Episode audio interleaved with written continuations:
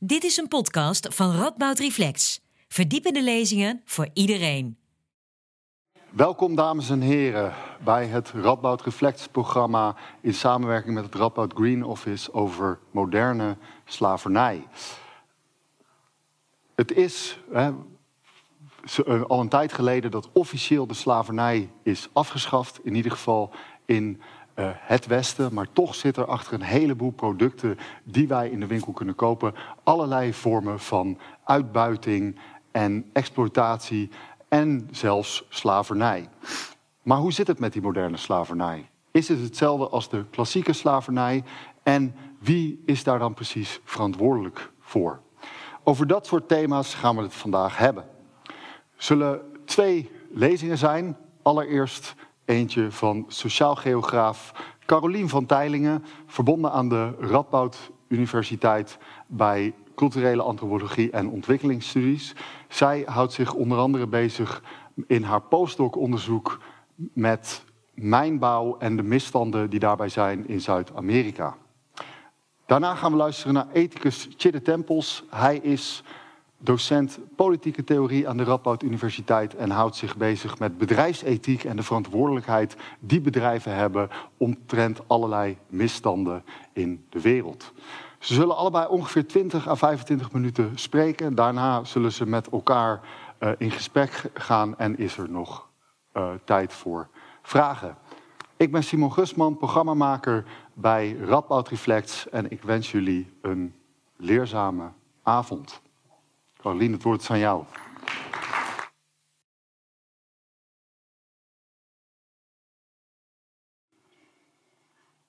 Dag allen. Um, om maar even met de deur in huis te vallen. Voor u staat iemand die op allerlei manieren een product is van een maatschappij die historisch, maar ook met het oog op, de toek- op, de, op, de, op het heden gebouwd is op allerlei vormen van uitbuiting en slavernij. Als witte, hoogopgeleide Westerse vrouw met een nou, riant, redelijk riant salaris, sociale zekerheid, met koopkracht en een paspoort dat vele grenzen opent. Ja, sta ik, uh, uh, kent mijn leven nog dat van mijn voorouders. Uh, vormen van structurele discriminatie en uitbuiting. In andere woorden, als we de wereld even heel cru en ook hypothetisch zouden opdelen in de tot slaafgemaakten en zij die tot slaaf maken, dan sta ik, dan belichaam ik, uh, zowel historisch als in het heden, meer de uh, laatste categorie dan de eerste categorie. Dit plaatst mij in een, nou ja, een redelijk ongemakkelijke uh, positie eventueel en doet misschien ook wel de vraag reizen waarom ik hier dan uh, sta, waarom ik de aangewezen persoon ben om hier te staan voor u. Nou, die vraag heb ik mij ook wel meerdere malen gesteld in de uh, aanloop hier uh, naartoe en heeft mij daar uiteindelijk toe aangespoord om hier Uh, een verhaal te vertellen dat mijn positie herkent, uh, nuance brengt en zich laat inspireren door decoloniale schrijvers over dit thema. In de mij resterende achttien minuten of zo zal ik dus, uh, u dus meenemen op een verkenning van het, moderne, uh, het fenomeen moderne slavernij. Wat is dit precies? Is het eigenlijk wel een geschikte term? Welke lijnen zijn er door te trekken tussen de slavernij van de zeventiende, achttiende en negentiende eeuw en wat men nu bestempelt als moderne slavernij? En waarom zijn die lijnen zo belangrijk? Mijn verkenning van, uh, kijk, mijn verkenning van deze vragen begint nog ver van huis, nog ver in het verleden. Die begint op elke enkele passen van mijn thuiswerkplek, oftewel de keukentafel, uh, namelijk in mijn keukenkastje. Uh, daarin staat verder helemaal niets speciaals, uh, maar uh, nou ja, d- waarschijnlijk een heleboel dingen die ook in uw kastjes te vinden zijn. Maar uh, ik heb er even twee ja, uh, denkmatig uitge- uh, uitgepakt, uh, die ons meevoeren uh, naar twee voorbeelden van wat je als moderne slavernij zou kunnen beschouwen. Het eerste is een theezakje. Ja, ik heb in mijn kast biologisch, uh, biologische thee staan met een afbreekbaar zakje, allemaal heel verantwoordelijk zou je zeggen, of verantwoord zou je zeggen. Maar er zit een luchtje aan. En dan heb ik het niet over de, te, de thee zelf, maar over het zakje. Dat is gemaakt van de abaca-vezel.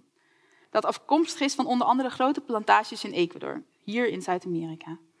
Veel van deze plantages zijn in handen van de Furukawa Plantaciones. Dit is een Japans bedrijf dat grondstoffen levert aan de wereldmarkt. Met name aan de V S, Japan en Europa. Uh, en Ecuador is de tweede exporteur van abaca ter wereld. En Furukawa is het grootste bedrijf, of de grote, grootste producent van het product in het land. Dus het is heel erg waarschijnlijk dat in mijn theezakje, die ik elke dag in mijn thee hang, uh, dat daar uh, uh, ja, de vezel van de awaka-plant uh, van de Furukawa plantages te vinden zijn. Um, in twintig negentien werd Ecuador opgeschrikt door de beelden van de zware uh, arbeidsomstandigheden op de plantages van Furukawa. Toen mensenrechtenorganisaties gingen kijken, vonden zij mensonterende omstandigheden die, ik citeer, ons terugbrengen naar de koloniale tijd. De arbeiders werken met niets meer dan een kapmes diep in de plantages. Excuus, deze. Um, eh, en um, ze worden nou, per stuk betaald, of per, per bos uh, van die vezels. En dat resulteert in niet meer dan ongeveer tien dollar per dag.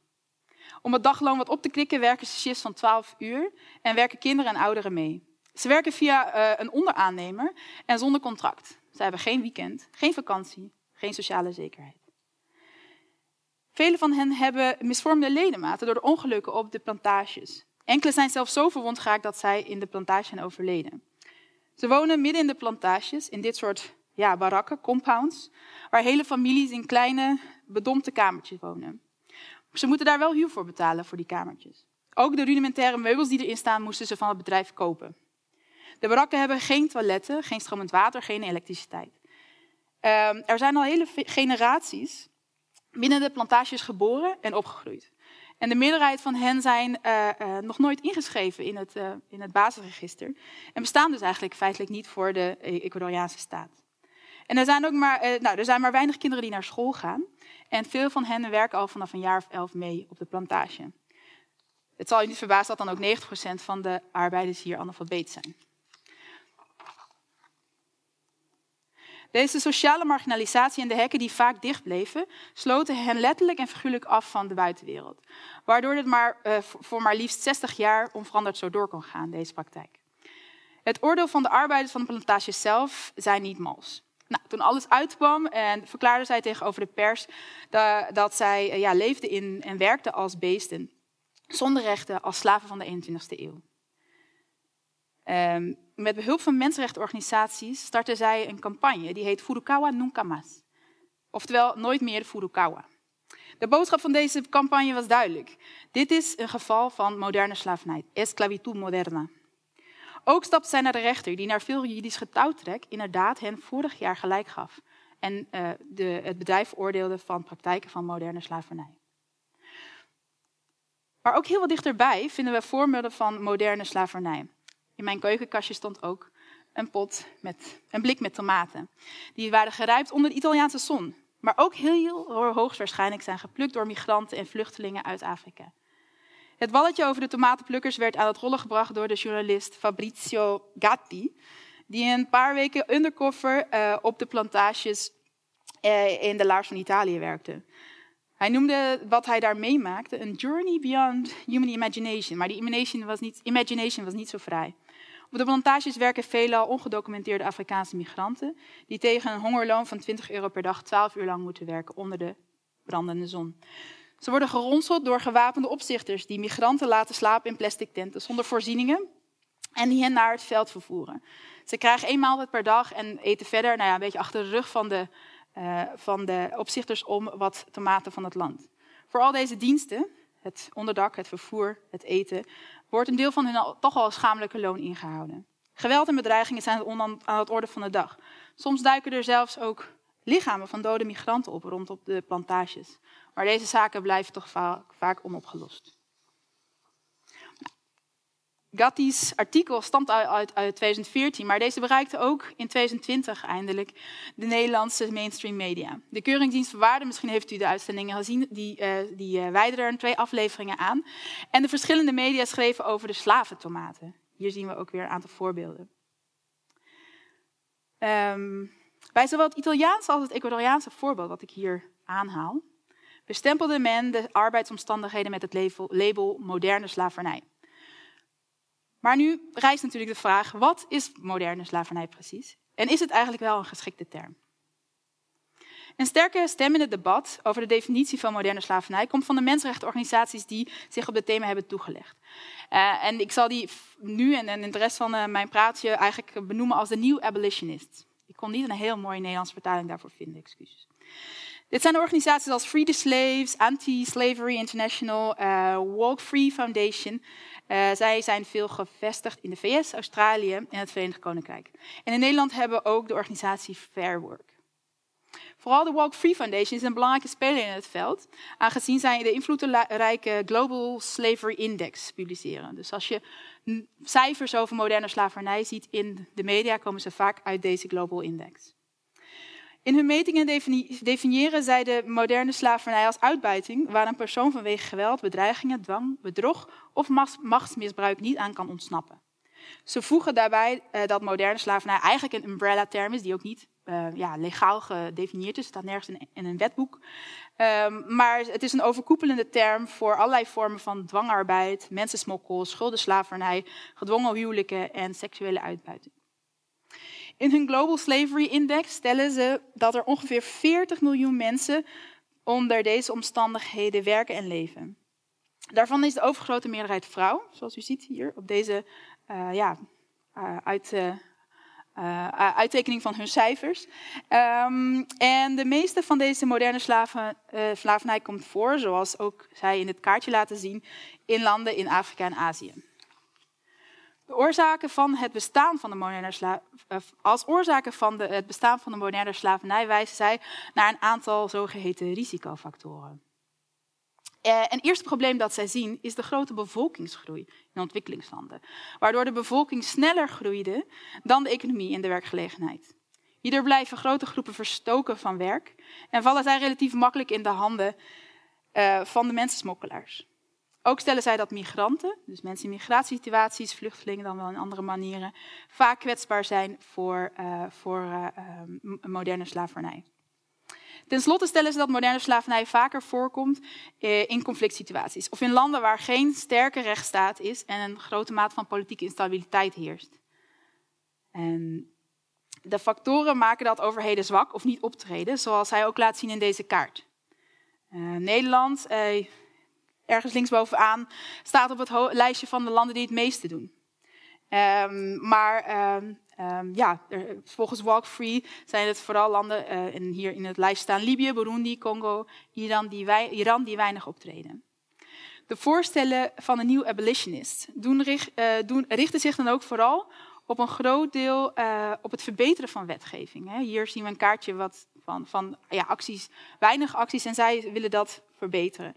En dat gaat dan ook om het vervolgen van mensensmokkelaars uh, en het trainen van speciale politieeenheden. Ook het onderwijzen van potentiële slachtoffers om niet in te gaan op die mooie beloften van mensensmokkelaars. Uh, of het opvangen van slachtoffers en het begeleiden uh, van hen naar een vrij ondernemersbestaan, die staan op hun actielijstje.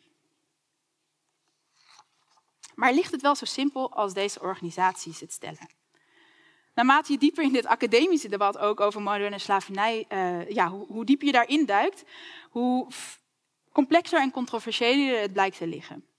Drie kwesties komen bovendrijven, die drie grote vragen.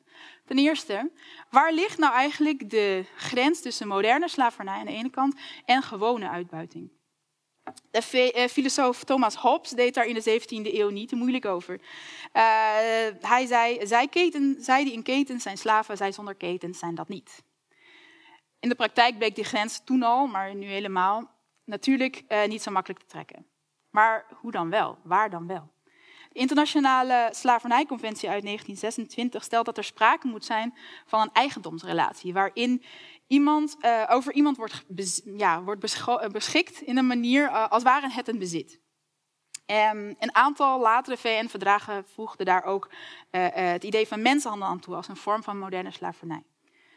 In tweeduizend twaalf breidde een groep jurist, uh, juristen de definitie nog verder uit door uh, in de door hen opgestelde Bellagio Harvard guidelines, wellicht uh, bekend. Um, daarin laat zij het belang van die eigendomsrelatie eigenlijk een beetje achterwege en legt ze de nadruk op dwang en controle die over een persoon worden uitgeoefend en deze persoon van de vrijheid ontnemen. Um, dit leidt ons dan meteen tot een tweede heikele kwestie of een prangende vraag. Want wanneer is een mens eigenlijk vrij? En wanneer is die onvrij? Deze vraag heeft heel veel filosofen en wetenschappers bezighouden en doet dit op de dag, tot de dag van vandaag. En dit is denk ik ook te groot om het hier op een of andere, nou ja, om, om met recht hier uh, daar iets over te zeggen. Slavernij en vrijheid staan dan nou ja, in een dichotomie tegenover elkaar, dat kunnen we dan wel zeggen. Maar daartussen bevinden zich natuurlijk uh, minstens vijftig tinten vrij en vijftig tinten onvrij. Ten derde rijst de vraag uh, hoe moderne slavernij zich verhoudt tot die historische slavernij. En met die historische slavernij wil ik dan de systematische en geïnstitutionaliseerde wijze waarop Europese koloniale overheersers uh, gedurende de zeventiende, achttiende en negentiende eeuw mensen in Afrika kidnapten, geketend over de Atlantische Oceaan vervoerden en daar tot slaaf maakten op de plantages. Vooral het laatste punt is een heikele kwestie onder wetenschappers en denkers die, zich, die vanuit een dekoloniaal perspectief kijken. En vanuit die positie kritiek leveren op, de overheersende, op het overheersende discours over moderne uh, slavernij. Onder die dekoloniale, dekoloniale, dekoloniale denkers zijn er grofweg twee kampen. Aan de ene kant staan zij die überhaupt tegen, uh, um, tegen het gebruik van de term moderne slavernij zijn. Zij argumenteren dat het te pas en te onpas plakken met labels van moderne slavernij leidt tot de verwatering van, en, uh, van de betekenis van de slavernij. Zij wijzen op de fundamentele verschillen tussen de historische slavernij en de moderne slavernij, waardoor enige vergelijking tussen die twee eigenlijk scheef trekt. Zo was er in de historische slavernij sprake van een levenslang en overerfbaar eigendomsrecht en een extreme dwang. En bovendien werd slavernij gelegitimeerd en zelfs aangemoedigd door een legaal systeem van wetten en instituties. Er bestonden zelfs illustraties als deze, laat het even tot u doordringen. Een heel gedetailleerd uitgetekend ontwerp van de manier waarop de gekidnapte Afrikanen in het ruim moesten worden vastgeketend, zodat er optimaal gebruik zou worden gemaakt van de ruimte. Over institutionalisering gesproken. Dit is een, een, een, een, een afbeelding die dat uitstraalt. Nou, een van die critici kwamen, Niemakom, claimt dat campagnes van de New Abolitionist organisaties, zoals Walk Free en de Free the Slaves, we hebben ze net gezien, dat die een uh, verdraaide opvatting van slavernij op, uh, op nahouden. En de emotie, emotionele lading die er aan de term hangt, uh, ja, eigenlijk uitbuiten op een oneigenlijke manier. Hier zit volgens hem een neocoloniaal randje aan. Hè? Alleen zij, die de geschiedenis niet, in de geschiedenis niet aan de kant van de tot slaaf gemaakte hebben gestaan, kunnen zo lichtvoetig met het fenomeen slavernij omgaan. Omdat zij de ware zwaarte van, er, van, ja, van dit ver, verleden niet in hun familiegeschiedenis dragen. Nou, dat is de ene kant van de, van de dekoloniale denkers. Maar er is ook een ander geluid, ander geluid te horen. Uh, en dit kamp pleit er juist voor om meer nadruk te leggen op de relatie tussen de historische slavernij en de moderne vorm. Uh, hier zijn auteurs als Silva de Rauschen uh, en haar uh, Braziliaanse collega's. Uh, zij zien namelijk dat er echt directe lijnen te trekken zijn tussen deze twee, dus de historische en de moderne slavernij. Ook deze groep heeft kritiek Uh, op de huidige campagnes en het discours rondom sma- uh, moderne slavernij van die organisaties die ik net aanhaalde. Volgens hen wordt uh, slavernij veel te veel afgeschilderd als iets dat uh, uit het verleden kwam en dat voornamelijk nog in die falende staten uh, van de, in het afge- achtergebleven zuiden, het zuidelijke halfrond, plaatsvindt. Denk even terug aan die twee kaartjes die ik net liet zien. Hè? Daar kleurden inderdaad Afrika en Azië donkerrood.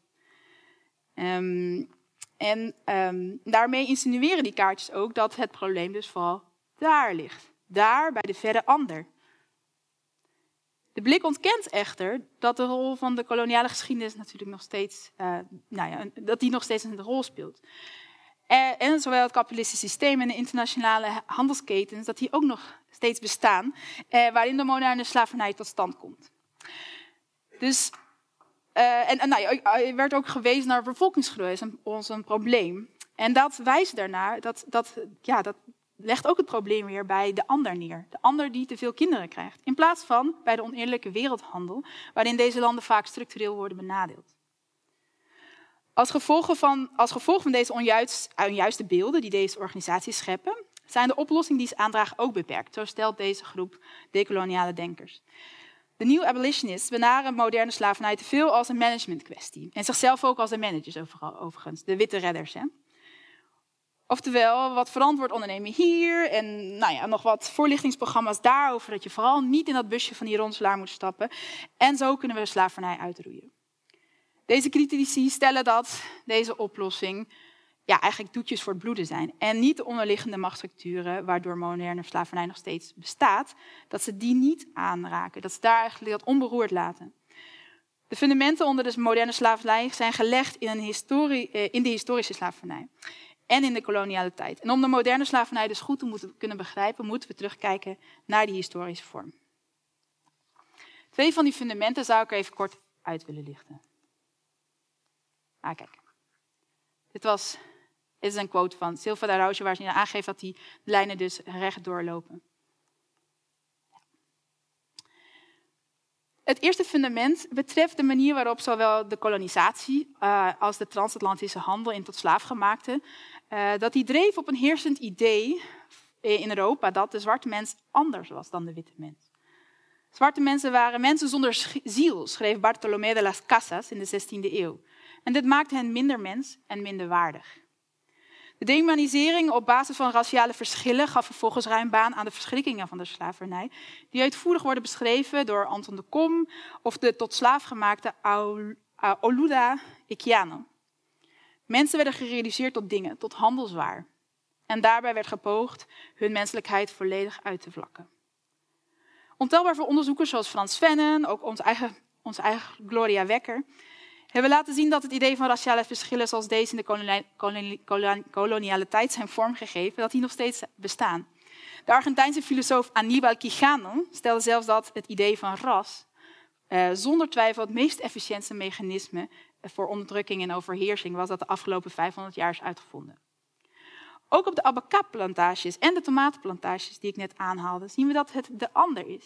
De zwarte Ecuadoriaan of de migrant die uitgebuit wordt. Wederom zien we hier hoe zij gedehumaniseerd worden. Eh, door hen onder mensonterende omstandigheden, mensonterend, eh, te laten werken en leven. Hun identiteit af te pakken of we deze hen nooit te gunnen. En de basale rechten te ontzeggen.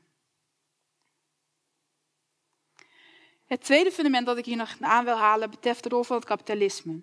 Ook is er hier geen tekort aan literatuur die beschrijft hoe het kapitalisme zowel het fundament onder de slaaf, uh, slavernij vormde als wel het gevolg ervan.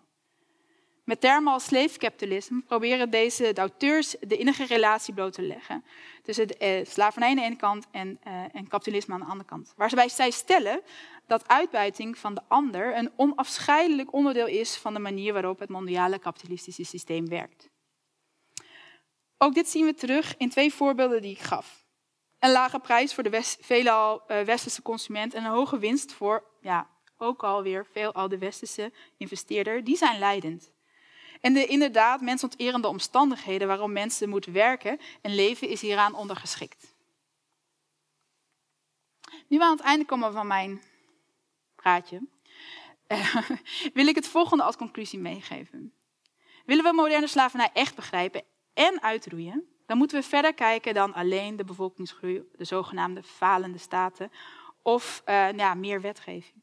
Dan zullen we de onderliggende structuren van racisme en winstbejag, die de slavernij van zowel toen als nu mogelijk maakten, die zullen we moeten blootleggen en confronteren.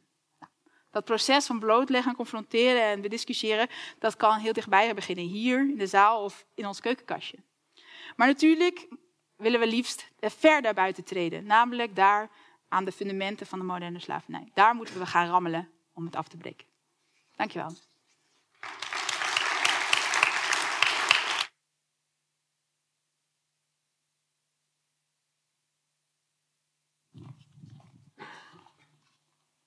Ik uh, pak heel even een glas water.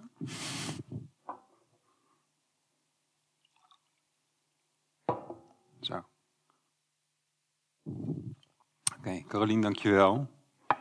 U bedankt dat ik hier mag staan vanavond. Um, ja, uh, aan mij de eer om um, hier nog wat verder op in te gaan. We hebben net van Carolien een heel goed empirisch verhaal gehad. Ook een historische terugblik op moderne slavernij en op het historisch slavernijverleden. Wat ik wil doen is wat verder ingaan op het concept daarachter. Uh, namelijk kijken naar het idee van uitbuiting. Wat bedoelen we daar nou precies mee? En waarom is het, want intuïtief voelen we dat natuurlijk wel. Als we het hebben over uitbuiting, dan zeggen we, oh ja, dat is moreel wel problematisch. Maar waarom dan precies? Nou, daar gaan we in duiken. Um, in geval, ik had in ieder geval een hoop voorbeelden. Ik had er nog een paar opgezocht inderdaad van instanties waarvan we denken van, hé, hey, daar zit iets niet goed. Nou, binnenkort is het W K in Qatar. Hoop opheffen over medewerknemers die daar stadions moeten bouwen. vijftig graden, zonder ver- verkoeling, zonder een goed loon. Um, veel protesten over ook. Ik weet niet of iemand dit herkent. Het is een heel erg lelijk grijs gebouw eigenlijk. Maar dit is uh, een fabriek van Pegatron. Waarschijnlijk niet bekend, maar als ik zeg Apple, dan gaan er waarschijnlijk wel belletjes rinkelen. Hier wordt je iPhone gemaakt, in Taiwan. Um, nu zou je zeggen, hé, hey, ik, ik zie die netten daar. Waarvoor zij zijn die om beesten weg te houden of dieren? Nee. Arbeidsomstandigheden bij Pegatron zijn zo dermate slecht dat mensen van het dak afspringen. En in plaats van dat men bedacht van, nou, misschien moeten we iets doen aan de arbeidsomstandigheden, hebben ze dus een net gespannen. Zodat je opgevangen wordt, dan kan je meteen weer aan de slag. Ja. Dit is daar binnen. En het is niet alleen um, in China of in Taiwan of in Qatar. Het is ook in Nederland zelf. Groene Amsterdammer, dit is van een jaar, twee jaar geleden, maar ook recent nog. Uitbuiting, misstanden op de arbeidsmarkt gebeuren in Nederland ook. Chinese immigranten in Chinese restaurants in Nederland. Aspergestekers in Noord-Limburg die met zestien mensen op één kamer zitten. Paspoorten worden ingenomen, slecht betaald worden. Maaltijdbezorgers. Dit was een R C van mei. Maaltijdbezorger rijdt van die fietsen. Die fietsen zijn lang niet altijd veilig. Deze jongen is gevallen toen zijn stuur afbrak. En thuisbezorgd zegt, ja, gaan we niet over. Inmiddels zijn ze teruggekrabbeld. Maar het zijn allemaal situaties waarvan je kan zeggen, hé, hey, er gaat hier iets mis, mild gezegd, in de arbeidsrelatie. En de vraag is, is dit een vorm van uitbuiting? Paradigmatisch of heel veel voorkomend voorbeeld wat wordt genoemd, in ieder geval in de filosofische literatuur, in de bedrijfsethiek, is de textielindustrie, waar vrouwen, veelal vrouwen van kleur, onder erbarmelijke omstandigheden heel lang, heel hard, heel veel moeten werken. Het is onveilig. Ze mogen zich niet verenigen in vakbonden. En uh, nou, je ziet het hier, dit is van de campagne van onze faculteit ook. Uh, je koopt een jurk voor vijftig euro en hij is gemaakt voor zestig cent. Daar zit een disbalans, mild gezegd. Maar de vraag is, de filosofische vraag is, is dit uitbuiting? En zo ja, is dit problematisch? En is uitbuiting überhaupt problematisch? Nou zou u zeggen, nou, dat is nou even onzin. Um, nou, ik zal u vertellen, als we naar een definitie kijken, je kan zeggen, oké, okay, een definitie van uitbuiting zou kunnen zijn, er zijn er meerdere, maar Joel Feinberg in zijn boek Harmless Wrongdoing stelt, a person exploits another person when A takes advantage of B or a characteristic of B or a B situation and benefits unfairly by doing so. Oké, okay. Dan hebben we een definitie. Dat is mooi, maar dan zijn we er nog niet. Want wat betekent taking advantage of? En wanneer is iets dan precies unfair? Nou, daar hangt het op. En geloof het of niet, er zijn liberalen, of beter gezegd, er zijn libertaire denkers die zeggen, nou ja, uitbuiting hoeft helemaal geen probleem te zijn. Ik zal uitleggen waarom. Een libertair perspectief. Het eerste argument wat gemaakt wordt, is zeggen, ja, sweatshops, die zijn er. Maar die hebben eigenlijk een heel positief effect. Die hebben een positief effect op de nationale economie. Als we kijken naar de sweatshops in Bangladesh, dat is goed voor het bruto nationaal product. Dat is goed voor de mondiale economie. We hebben allemaal weer mooie kleren aan. Ik weet niet waar ze vandaan komen natuurlijk, maar oké.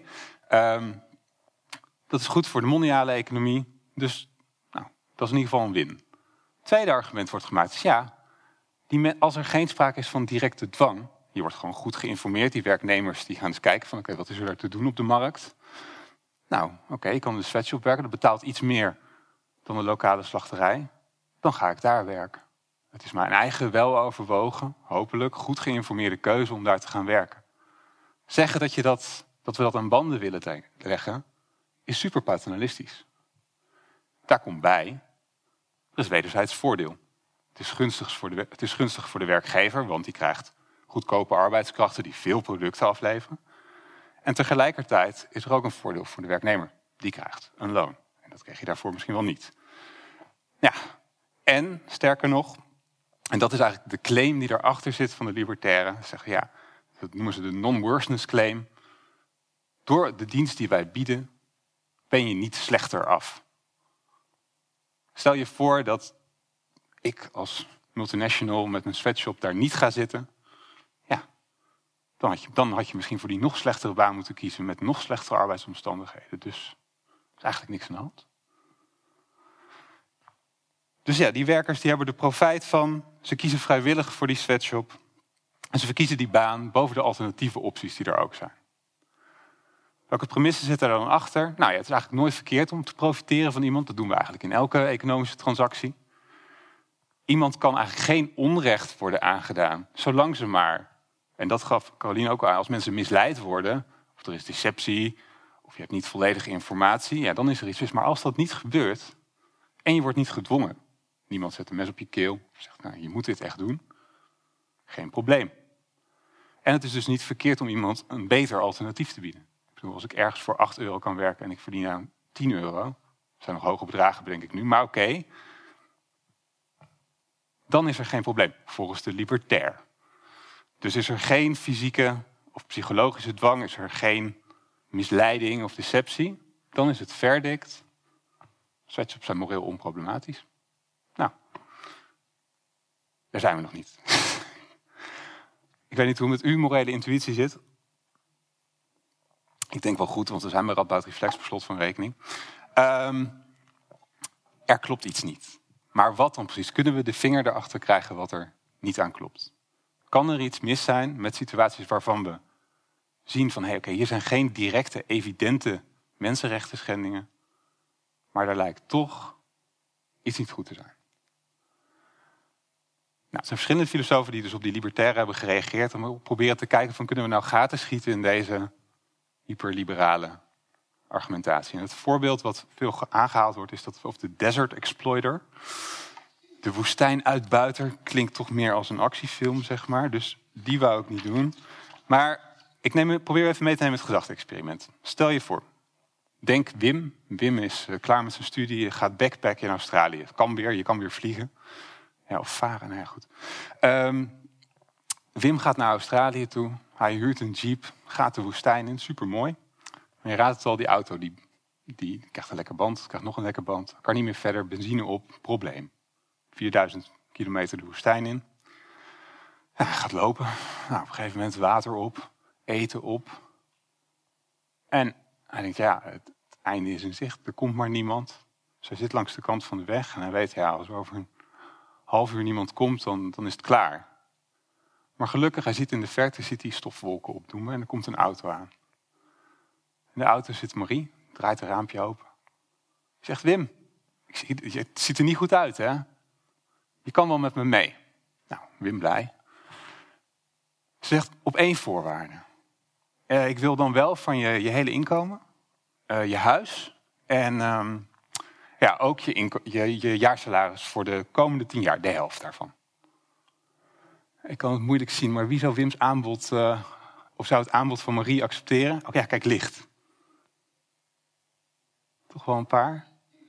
Ja, best wel, best wel een aantal. Hè? Want ja, wat het alternatief is dus dat je, je weet dat er gaat niemand meer komen. Dan sterf je in de woestijn. Dus inderdaad, Wim zegt ja, oké. Okay.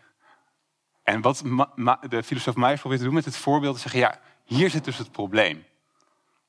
Want volgens de libertair zou je zeggen, dit is geen probleem. Sterker nog, zijn mensen zeggen, ja, maar dit is toch een soort... je geld of je leven. En daarvan zegt hij, nee, nee, nee, nee. Want bij je geld of je leven wordt er een optie weggenomen. Hè? Want die... overvaller die dreigt de optie leven weg te halen. Marie doet het heel erg goed. Wim had één optie. Sterven in de woestijn. En ze komt met een alternatief. Ik kan met je mee. Komt wel met een prijskaartje, maar... Wat Meijer zegt is, het probleem is niet alleen het karakter van Marie... die hier blijkbaar een soort winstmodel in ziet. Maar ook dat er misbruik wordt gemaakt van de, deze unieke situatie waarin Wim is beland. Niemand onder normale omstandigheden zou akkoord gaan met deze transactie. Plus, en dat is eigenlijk het springende punt in de argumentatie... het is een oneerlijke transactie. De prijs die betaald wordt is niet fair. Had Marie gezegd, prima Wim, ik neem je mee... betaal je wel de helft van de benzinekosten... dan was het oké okay geweest. Kortom, de transactie is oneerlijk. En zijn ma- wat Meijer doet in zijn, in zijn artikel is een soort extensie maken hiervan. Zeg, nou, stel je voor dat Marie... een bedrijfje was gestart. Ze weten, ja, elke, elke dag stranden er wel tien van dit soort uh, pannenkoeken in de woestijn. Dat is een goed businessmodel. Ik huur nog vier jeeps. Ik ga de woestijn in en iedere keer doe ik deze deal. En ze zegt, dit is precies hoe die grote multinationals... die die sweatshops inhuren, opereren. Ze kijken waar zitten de kwetsbare groepen. Daar kunnen we een goede prijs krijgen. Dat is één argument. Dus uitbuiting in sweatshops is problematisch, omdat de transactie oneerlijk is. Ander argument, meer Kantiaans argument, is uitbuiting in sweatshops is problematisch omdat de transactie van de werk, de transactie, ik zie dat ik een S vergeten ben, sorry, de transactie de werknemer dehumaniseert of ontmenselijkt. Hoe zit dat dan precies? Nou, Kant zegt, we hebben een imperfecte morele, we hebben een imperfecte plicht tot weldoen. Maar die plicht wordt stringenter of sterker naarmate je een speciale relatie hebt met iemand. Zoals ik als vader een grotere verantwoordelijkheid heb richting mijn dochter, of als docent richting mijn studenten, heeft ook de, de werkgever een speciale relatie met zijn werknemer. En wat de meer Kantiaanse bedrijfsethici zeggen is, die plicht wordt dus sterker naarmate je die speciale relatie hebt. En dat ze eigenlijk zeggen, het probleem is dat, ik ga even citeren, employers are required to see as much as of their benefit from the interaction with their employees as is reasonably possible towards the end of the employees achieving a decent minimum standard of living. Dat gebeurt nu niet. Men krijgt te weinig betaald om een soort, een soort basisminimum te kunnen leven.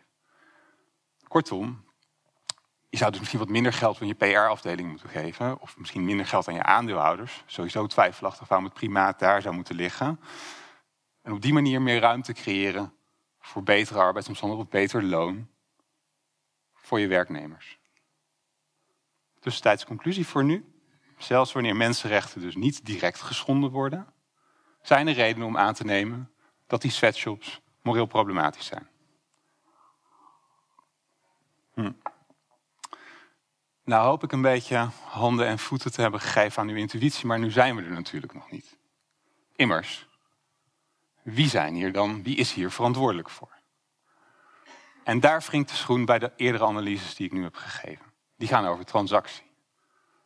En dan kom je al gauw in een soort denken over verantwoordelijkheid in termen van schuld en aansprakelijkheid. Een soort terugkijkende verantwoordelijkheid. Waarin je zegt van oké, okay, jij hebt dit gedaan, dat was fout, was wettelijk fout, was moreel problematisch. Je moet boete doen, je moet het rechtzetten.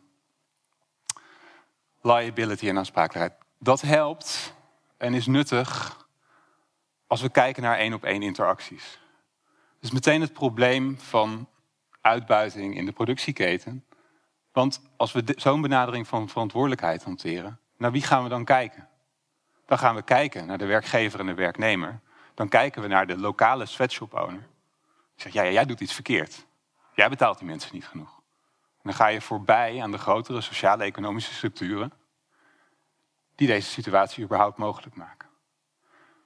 Nou, dus we hebben het over oneerlijkheid gehad, over onmenselijking in de transactie. Maar nog, misschien nog wel groter, dus als je een structuurperspectief aan zou nemen, dan zeg je, hé, hey, hoe zit het met die sociaal-economische structuren? En dan zal je zien, althans, zo betoogt filosoof Iris Marion Young, dat het hier gaat om structurele onrechtvaardigheden. En dan moet je dus afvragen, binnen die structuren, wie zijn er verantwoordelijk? Dus het gaat niet om het aanwijzen van één iemand. Oké, okay, jij hebt iets verkeerd gedaan, oké, okay, dan moeten we jou hebben en dan de rest, hands off. Anders blijven andere partijen, Nike bijvoorbeeld, buiten schot. En ook wij als consumenten komen er lekker makkelijk vanaf. Dus Jong zegt, we moeten denken in termen van verantwoordelijkheid voor die structurele onrechtvaardigheden. En het mooie vind ik van haar definitie, ik ga hem toch maar weer laten zien, is dat hij eigenlijk precies de argumenten vat waar we het net ook al over hebben gehad. Dus structurele onrechtvaardigheden zijn de gecombineerde acties van, van mensen, actoren, bedrijven, overheden, die samen ervoor zorgen dat er een soort systemische, systemic threat of domination or deprivation of the means to develop and exercise their capacities. Mensen worden, het wordt mensen onmogelijk gemaakt om zich verder te ontwikkelen of hun volledige potentieel te realiseren. Terwijl, dus dat is het ene probleem, terwijl aan de andere kant er groepen zijn, en dat kunnen wij zijn als consumenten, dat kunnen individuen zijn, bedrijven, die daar profijt van hebben. Die profijt hebben bij die onderdrukking. En dat is het probleem. Aldus Jong. En ik wil er wel in meegaan. Dus die, wat zij dan social connection responsibility noemt, is een verantwoordelijkheid voor dat soort schade, dat soort harms, die ontstaan door sociale, structurele processen waar niemand eigenlijk direct grip op heeft, maar die wel ontstaan. En dan is de vraag, hoe moet je die verantwoordelijkheid begrijpen en wat moet je daar dan vervolgens mee? Nou, wat Jong zegt, dit is dus een politieke verantwoordelijkheid. Een politieke verantwoordelijkheid die gedeeld wordt door overheden, door de Europese Unie, door de International Labour Organization, door bedrijven, door u. En dat is meer vooruitkijkend. Dus niet terugkijken en zeggen, oké, okay, die is verkeerd. Dat moeten we ook doen hoor, begrijp me niet verkeerd. Maar daarmee los je het probleem niet noodzakelijk op. Dus we moeten vooruitkijken en kijken, wat kan ik nou doen als actor? Of dat nou een bedrijf is of een N G O. Wat kan ik doen om dit probleem aan te pakken, gegeven het feit dat ik hierbij betrokken ben? Door mijn interacties, door mijn koopgedrag, door het, mensen, het soort, soort mensen dat ik inhuur. Verschillende gedeelde verantwoordelijkheid, mind you, betekent niet dezelfde verantwoordelijkheid. Het is een taart, zeg maar, en iedereen krijgt een verschillend stuk. Dus het is niet zo dat wij als consument hetzelfde moeten doen als Adidas. We moeten ons dus afvragen bij die verschillende actoren van hoe machtig ben je eigenlijk? Wat is je invloed? Wat is je privilege? Ik zou zelf zeggen dat je moet afvragen van oké, okay, wie kan nou wat doen en wie moet meer doen? Wat is je capaciteit? Wat zijn je specifieke capaciteiten om dit probleem aan te pakken? Wie moet er meer doen? Wie heeft er meer profijt van? Er zit misschien wel wat in dat je heel veel winst maakt door dit soort structurele onrechtvaardigheden. Dat je verantwoordelijkheid om dit probleem op te lossen dan ook groter is. En tot slot, we leven in een niet-ideale wereld, dat zal ik meteen herkennen. Moet je je ook afvragen waar te beginnen. Wie heeft er prioriteit? En dan zou ik kijken, moeten kijken naar de groepen die het meest zware, het meest kwetsbaar zijn. Binnen de keten waarin je werkt als bedrijf bijvoorbeeld. Wie delen dan die verantwoordelijkheid? Nou, ik zei het al, we hebben een beetje de neiging, als ik zeg politieke verantwoordelijkheid, dan denkt u waarschijnlijk meteen aan, nou ja, wellicht aan Mark Rutte. Uh, maar in ieder geval aan politici, aan de Europese Unie, aan internationale organisaties, aan de International Labour Organization, die inderdaad regels en regelgeving kunnen institutionaliseren en kunnen aanscherpen. Hè? Als wij sterk, strengere regels krijgen om de flitsbezorgers beter te, bezor- uh, te beschermen, ze kunnen vast heel goed bezorgen, um, dan is dat een verantwoordelijkheid die de overheid bij uitstek kan nemen. Ook, en dat is wat Jong heel erg benoemt, ook, er ligt toch nog steeds een verantwoordelijkheid bij de werknemers zelf. Dit zijn foto's van een protest in Bangladesh, meen ik, waar juist de vrouwen die in die fabrieken wel, werken wel op staan. Met gevaar, soms misschien wel voor eigen leven, maar ze staan er wel om aan te geven dat het anders moet. Het moet ook vandaar komen, het kan niet alleen wij zijn die zeggen, ja oké, okay, wij gaan het wel even fixen voor jullie. Dus het moet collectieve actie zijn. Deze foto is van een paar jaar geleden. Ik weet niet of iemand het herkent. Het is plein vierenveertig. Dit is de opening van de Primark een tijdje terug. Ik denk, is het alweer veel te lang, dat bedrijf. Maar goed, de, u, de consument. Van de consument kunnen we natuurlijk ook van alles verwachten.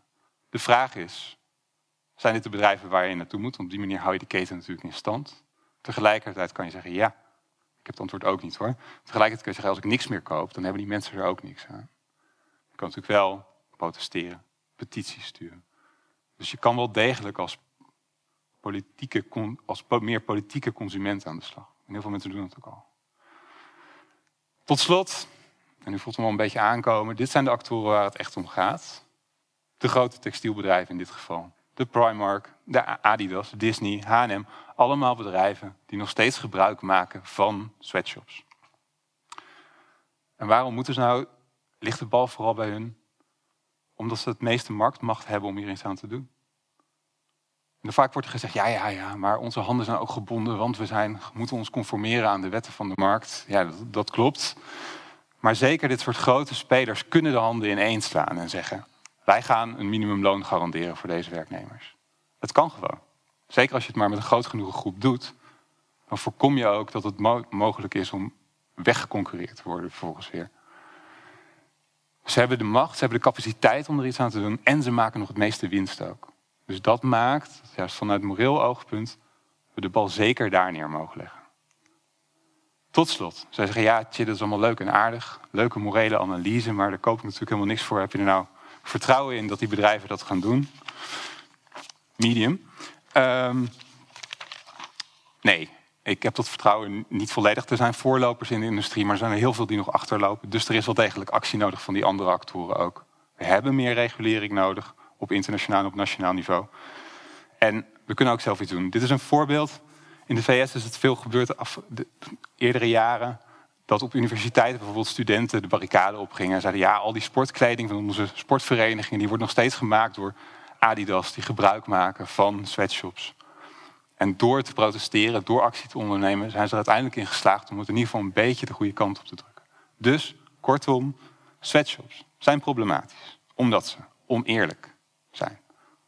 De werknemer ontmenselijken en ze bijdragen aan structurele onrechtvaardigheid. Kortom, alle reden tot collectieve politieke actie. Dank jullie wel.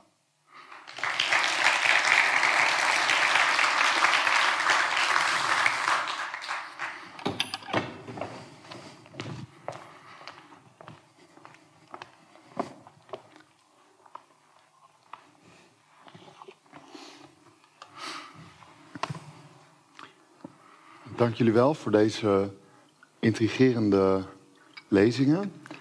Ik, uh, ja, ik heb meteen een vraag die eigenlijk opkomt uh, bij jouw lezing, Chidde, maar okay. misschien wel meer over die van jou gaat. En dat is, het, je hebt het van meet af aan, gebruik je eigenlijk de term uitbuiting mm-hmm. in plaats van slavernij. En ja. jij hebt het ook al een beetje gehad over, hè, sommige mensen die vinden het niet goed dat je moderne slavernij ook uh, slavernij komt, uh, noemt. Hoe zit het met die term slavernij? Wat moeten we daar nou uh, precies mee? Vinden jullie het goed dat die gebruikt wordt of niet? Hmm. Ja, ik, ja. Wil jij beginnen? Ja, is goed. Ik, ja, ik heb hem dus heel bewust achterwege gelaten, juist omdat ik wist dat het gevoelig lag binnen het debat. Um, wat moeten we ermee? Kijk, ik denk als je uitbuiting op een soort schaal zou plaatsen, dan, dan ligt slaver, slavernij zoals het tweehonderd jaar geleden of honderdvijftig jaar geleden kende, ligt daar. Op het absolute uiterste, van het, het meest verwerpelijke ligt daar. En dan is het een soort slippery slope. Slippery slope. Mm-hmm. Daar naartoe.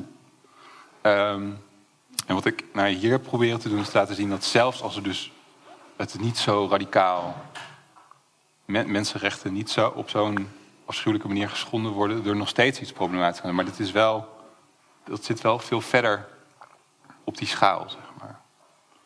Wat betreft het gebruik van het woord moderne slavernij, ja, of het, le- of het legitiem is om het nu te gebruiken, ik, weet ik niet, maar ik denk wel dat het een goede, me- of een goede manier, het is in ieder geval een manier, het appelleert, laat maar zeggen, bij het brede publiek in ieder geval, en kan wel een trigger zijn om tot actie over te gaan. Of dat wenselijk en gepast is, is dan het tweede. Ja, ik denk dat, uh, dat het inderdaad uh, met gepaste wijze wel gebruikt zou kunnen worden.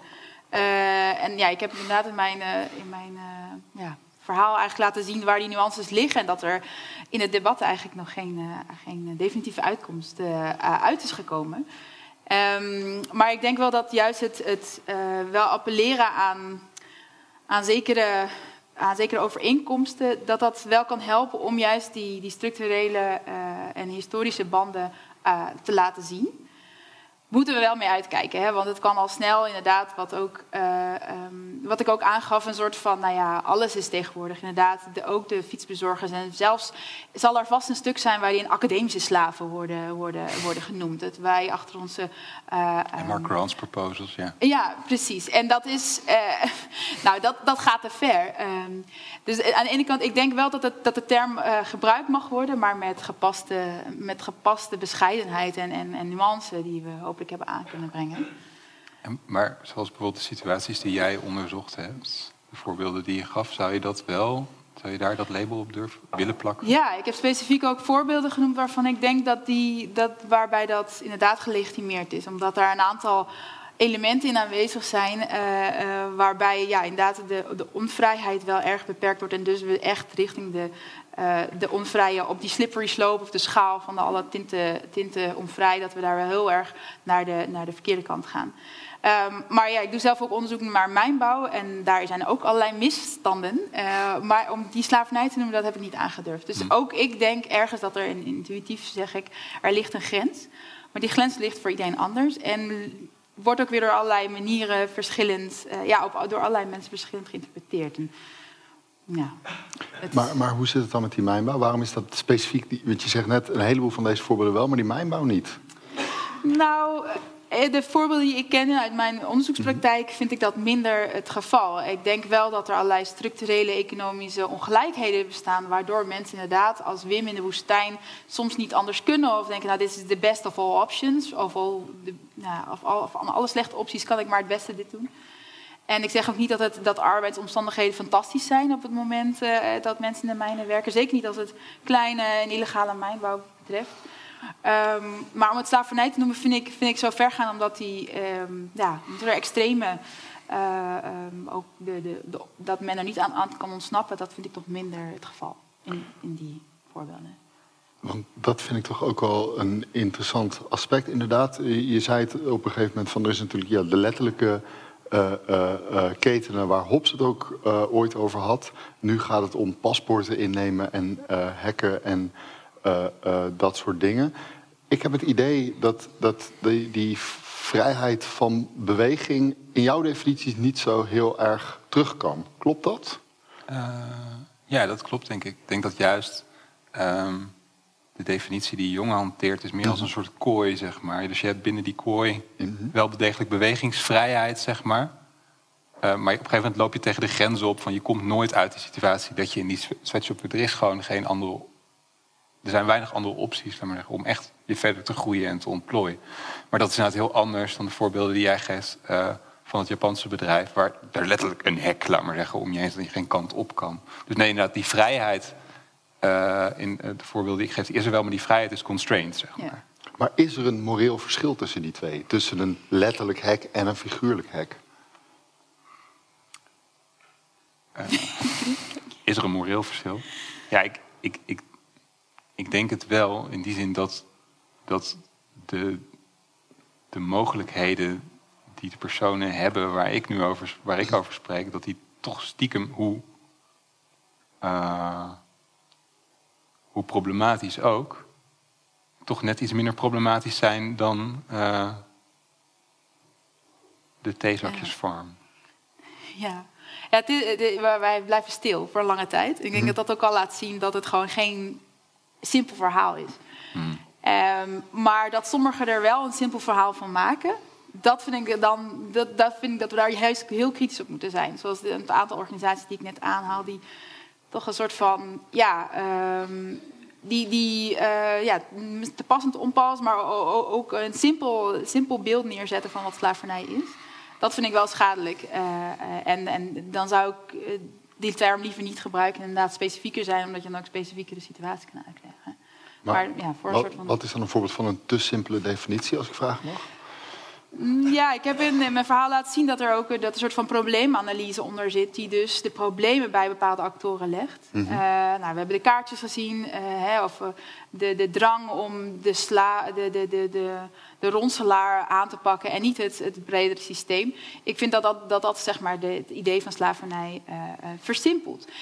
Um, en inderdaad, de, de, de, de legitimerende omstandigheden waarin dit blijkbaar nog steeds kan plaatsvinden, Dat, dat, uh, dat die worden weggemoffeld. En dus dat, dat gaat dan over de definitie, maar ook de probleemanalyse die daarachter zit. En bijvoorbeeld het voorbeeld van die bevolkingsgroei. Van, hey, men moet wel even wat minder kinderen krijgen, zodat er minder mensen zijn om slaaf gemaakt te worden.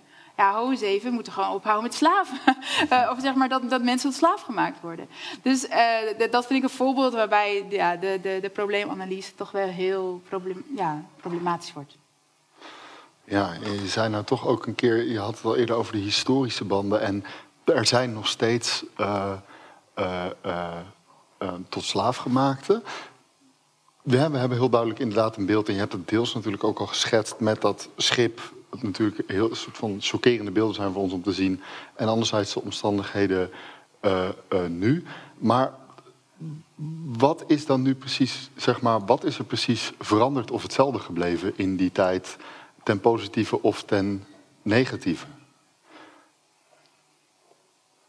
Ja, ik denk dat, dat de, uh, de wettelijke legitimering weg is, maar dat de economische structuren voor een groot deel uh, hetzelfde zijn gebleven, zoals ik aangaf. En mm-hmm. ook de raciale uh, structuren. Dus dat we die, die, die zijn.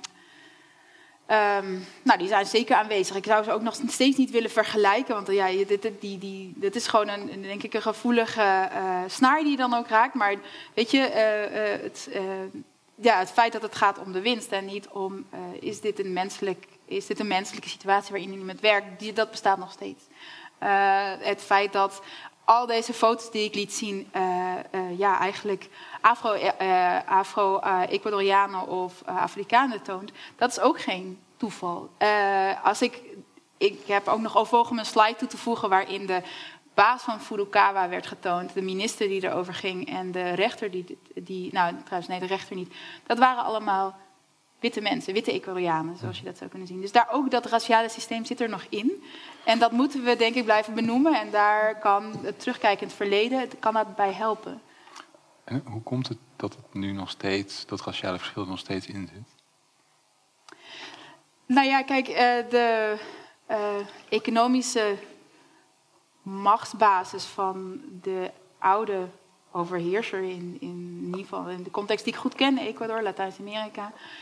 Uh, daar, de, de, de zijn de, de klassenverschillen, daar loopt het ras uh, uh, uh, gelijk mee. De, de, de, ik denk dat, um, dat, uh, dat we dat...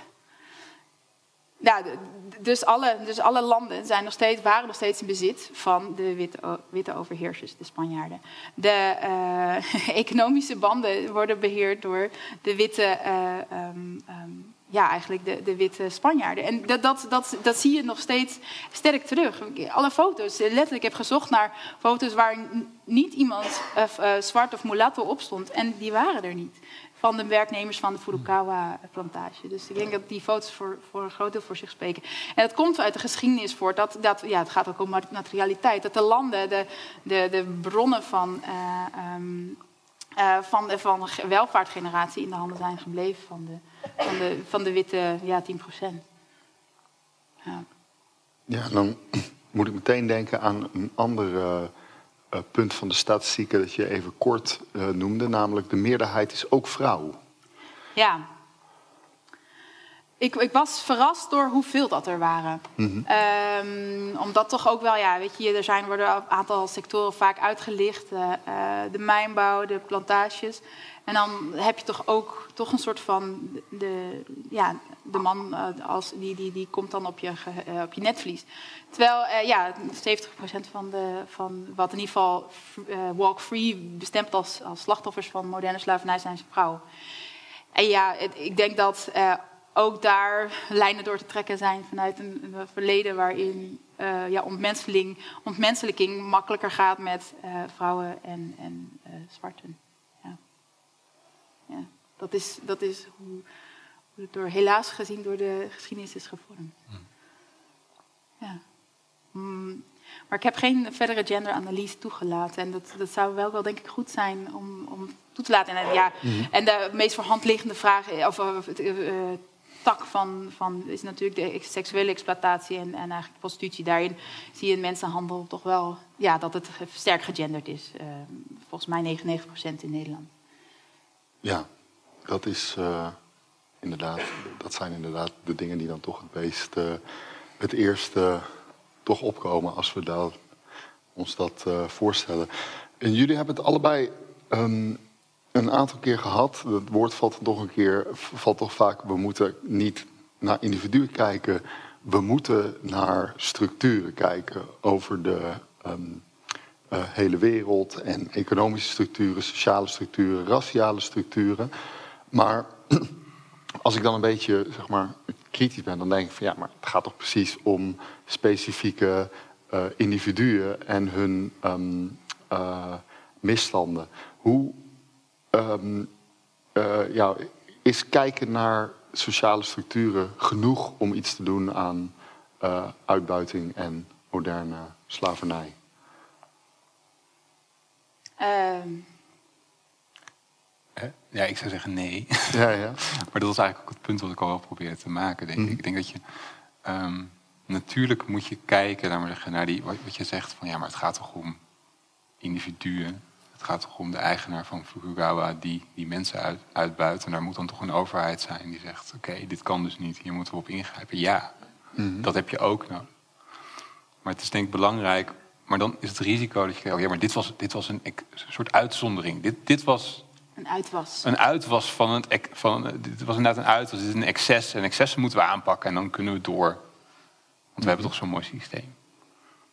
En als je, laat maar zeggen, meer dat systeemperspectief neemt... dan kan je dus zien van... Hé, maar het gaat dus om... Precies. Grotere groepen mensen. Overlapping cleavages. Vaak vrouwen van kleur. Die, laat maar zeggen, worden blootgesteld aan dit soort vormen van oppressie. Dus juist door dat systeemperspectief te nemen... kan je kijken van wat is hier nou precies aan de hand. Gaat het inderdaad om grotere sociaal-economische problemen? Anders dan een manager met een uh, defect moreel kompas. Ja, ik vond die, uh, dat, dat beeld van die uh, Apple-fabriek en de, de netten wel, wel daartoe spreken. We, we kunnen netten blijven ophangen. Maar ja, als er vervolgens de redenen waarom mensen uh, uh, van het dak afspringen niet worden aangepakt, dan, ja, dan heeft het net eigenlijk weinig zin. Dus het vangen van de ronselaar of de mensenhandelaar, uh, dat, uh, dat heeft nut. Want dan zit diegene die inderdaad een, nou ja, uh, allerlei wreedheden heeft ondergaan, die zit achter slot en grendel. Maar als de vraag naar goedkope tomaten in blik blijft, zal er een nieuwe ronselaar opstaan. Als er uh, ja, eigenlijk...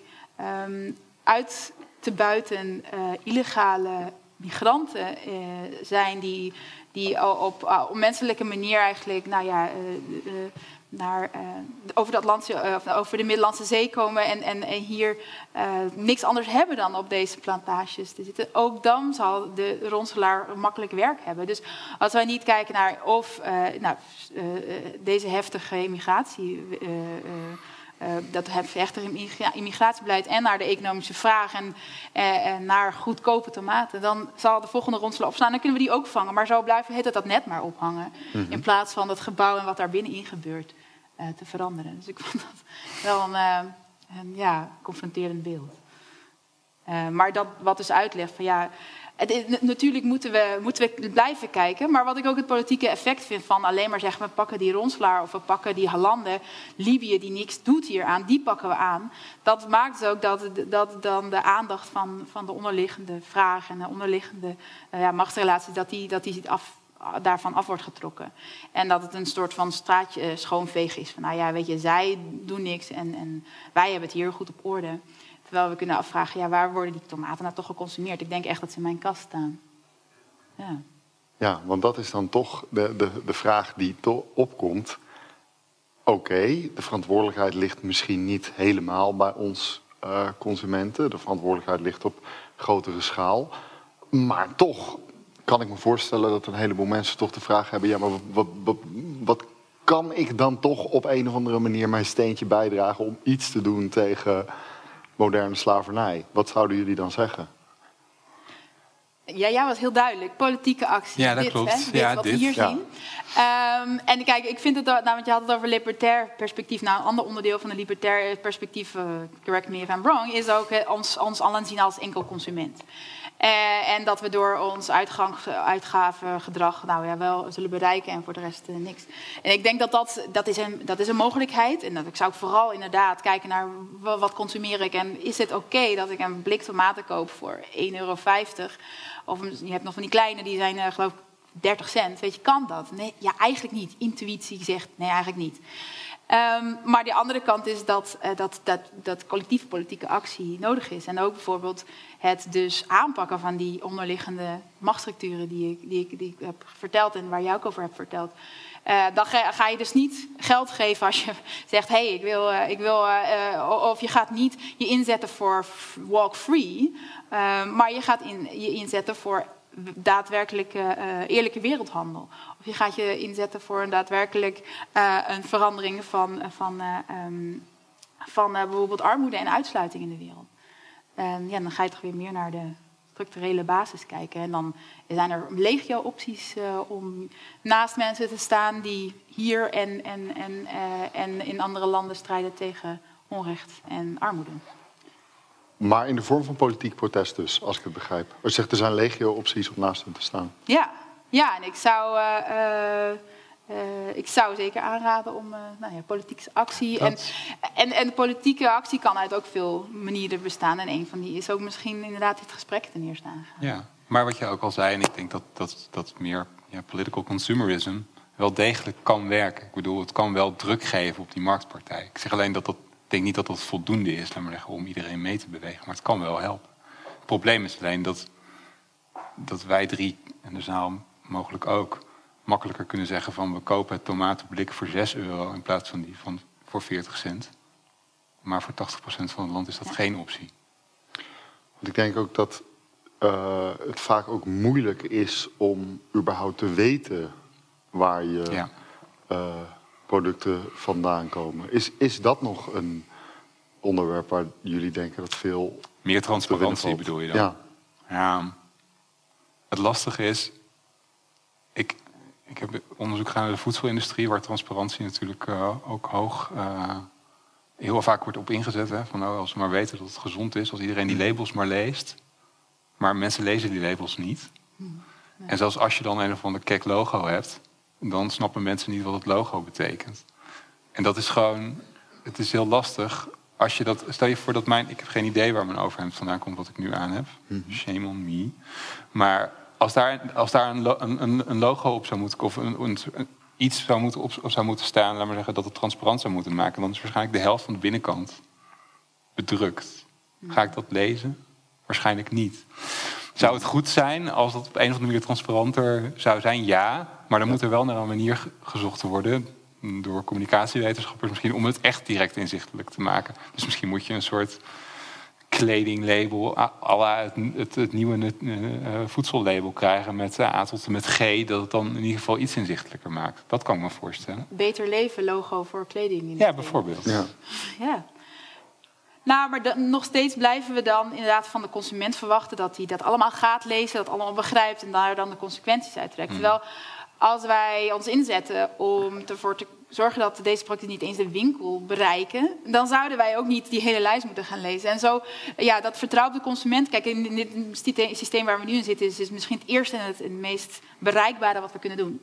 Maar uh, als je kijkt naar wat zou, hoe zou ik willen dat de wereld eruit zou zien, zou ik willen dat, dat het niet van de consument en zijn dag afhangt. Hé, hey, ik heb haast, pak even dit. Of hé, hey, ik ga het even allemaal lezen. Afhangt of we, of we wel of niet uh, uh, uh, ja, een soort van uh, gezonde uh, arbeidsomstandigheden uh, ver, ver, verkrijgen. Dus in die zin vind ik die aandacht voor de consument, ja, het is nu een beetje wat we ook in het systeem waarin we zitten kunnen doen. Maar ik zou liever zien dat dat systeem een, een stuk anders uh, eruit zou zien. Ja. Ja, en het is natuurlijk een moeilijke vraag om dan meteen te vragen, ja, hoe dan? Dat is natuurlijk het oplossen van het hele probleem. Maar ik, er zijn toch bepaalde, inderdaad, hè, als we kijken naar die soort mondiale uh, problemen, structuur, productieketen, zeker als het om voedsel gaat, dan komt ook meteen dat thema duurzaamheid uh, heel erg omhoog. Hè. We willen niet alleen een eerlijke wereld, maar we willen ook een duurzamere uh, wereld. In ieder geval een hoop uh, mensen.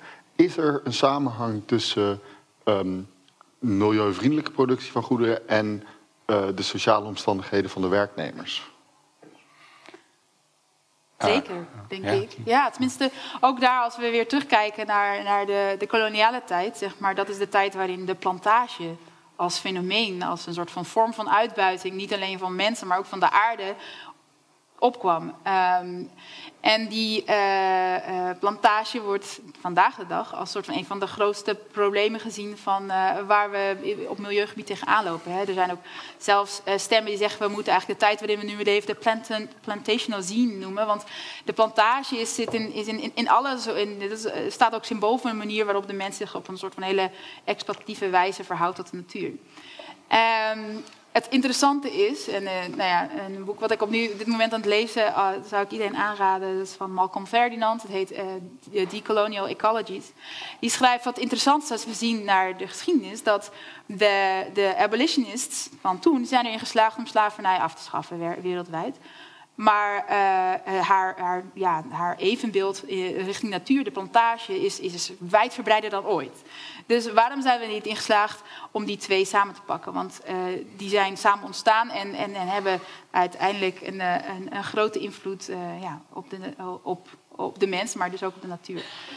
Um, Ja, er is heel veel ver, ver, uh, verwijding, of er is geen enkele, bijna niet, geen enkele overlap tussen milieubewegingen en uh, abolition, of de nieuwe abolitionist, dus de, de afschaffing die, die nog steeds tegen moderne slavernij strijden. Ja. En daarmee maak je wel, maak je denk ik, uh, nou ja, maak je een grote fout. Als je naar de historisch kijkt, zijn ze samen zo gekomen en we zouden ze ook samen moeten afschaffen. Ja, ik zie het punt wel, maar tegelijkertijd denk ik, kan het, het verschil in focus misschien wel verklaren. Ik kan me ja. voorstellen dat we toch in ieder geval meer morele waarde toekennen aan het individu, laat maar zeggen, dan aan de natuur. Dus natuurlijk de vraag of die kanteling in ons denken niet moet komen, maar dat je het primaat bij de, bij de, bij de mens ligt. Ja.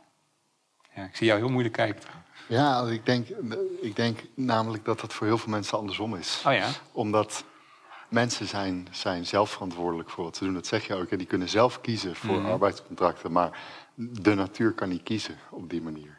Dus, voor die dus ik denk dat er een heleboel mensen zijn die liever dan dat naast het biologisch, of naast het dertig cent tomatenblikje ligt het biologische voor zestig cent ongetwijfeld verantwoordelijker geproduceerd, maar dat is nog steeds spotgoedkoop, zeg maar. Dus denk ik, dan moet toch ook nog iets anders niet in de haak zijn, uh, denk ik dan.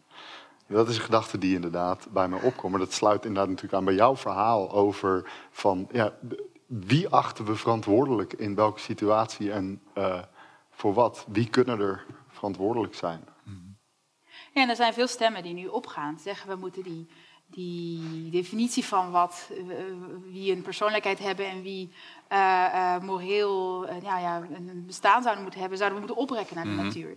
En juist het feit dat we dat zo, di- zo ver uit elkaar hebben gehaald, de, de, de, de, de befaamde nature-culture divide, hè, uh, de, de, het verschil, dat, dat grote soort van, de contrast tussen de mens en de natuur en dat die, dat die uh, tegenover elkaar zouden staan, dat, dat is nou juist, dat zaagt nu aan de poten van ons bestaan. Aan ons, uh, wij zijn een, ja, wij, we leven in een web van leven. We leven niet alleen als leven, maar we leven in een web. Dus zodra we de rest van het web een soort van, nou ja, uh, beginnen om te brengen, dan uh, uiteindelijk zal het ook onszelf raken. Dus wellicht zit er een soort van legitiem eigenbelang in. Mm-hmm. Uh, maar zeker uh, ook een, een, een, ja, weet je, dat, dat, dat die, de, die definitie van wat van waarde is en waar we moreel voor verantwoordelijk voor moeten zijn, die wordt wel erg sterk opgerekt. En uh, ik verwelkom die uh, ontwikkeling wel.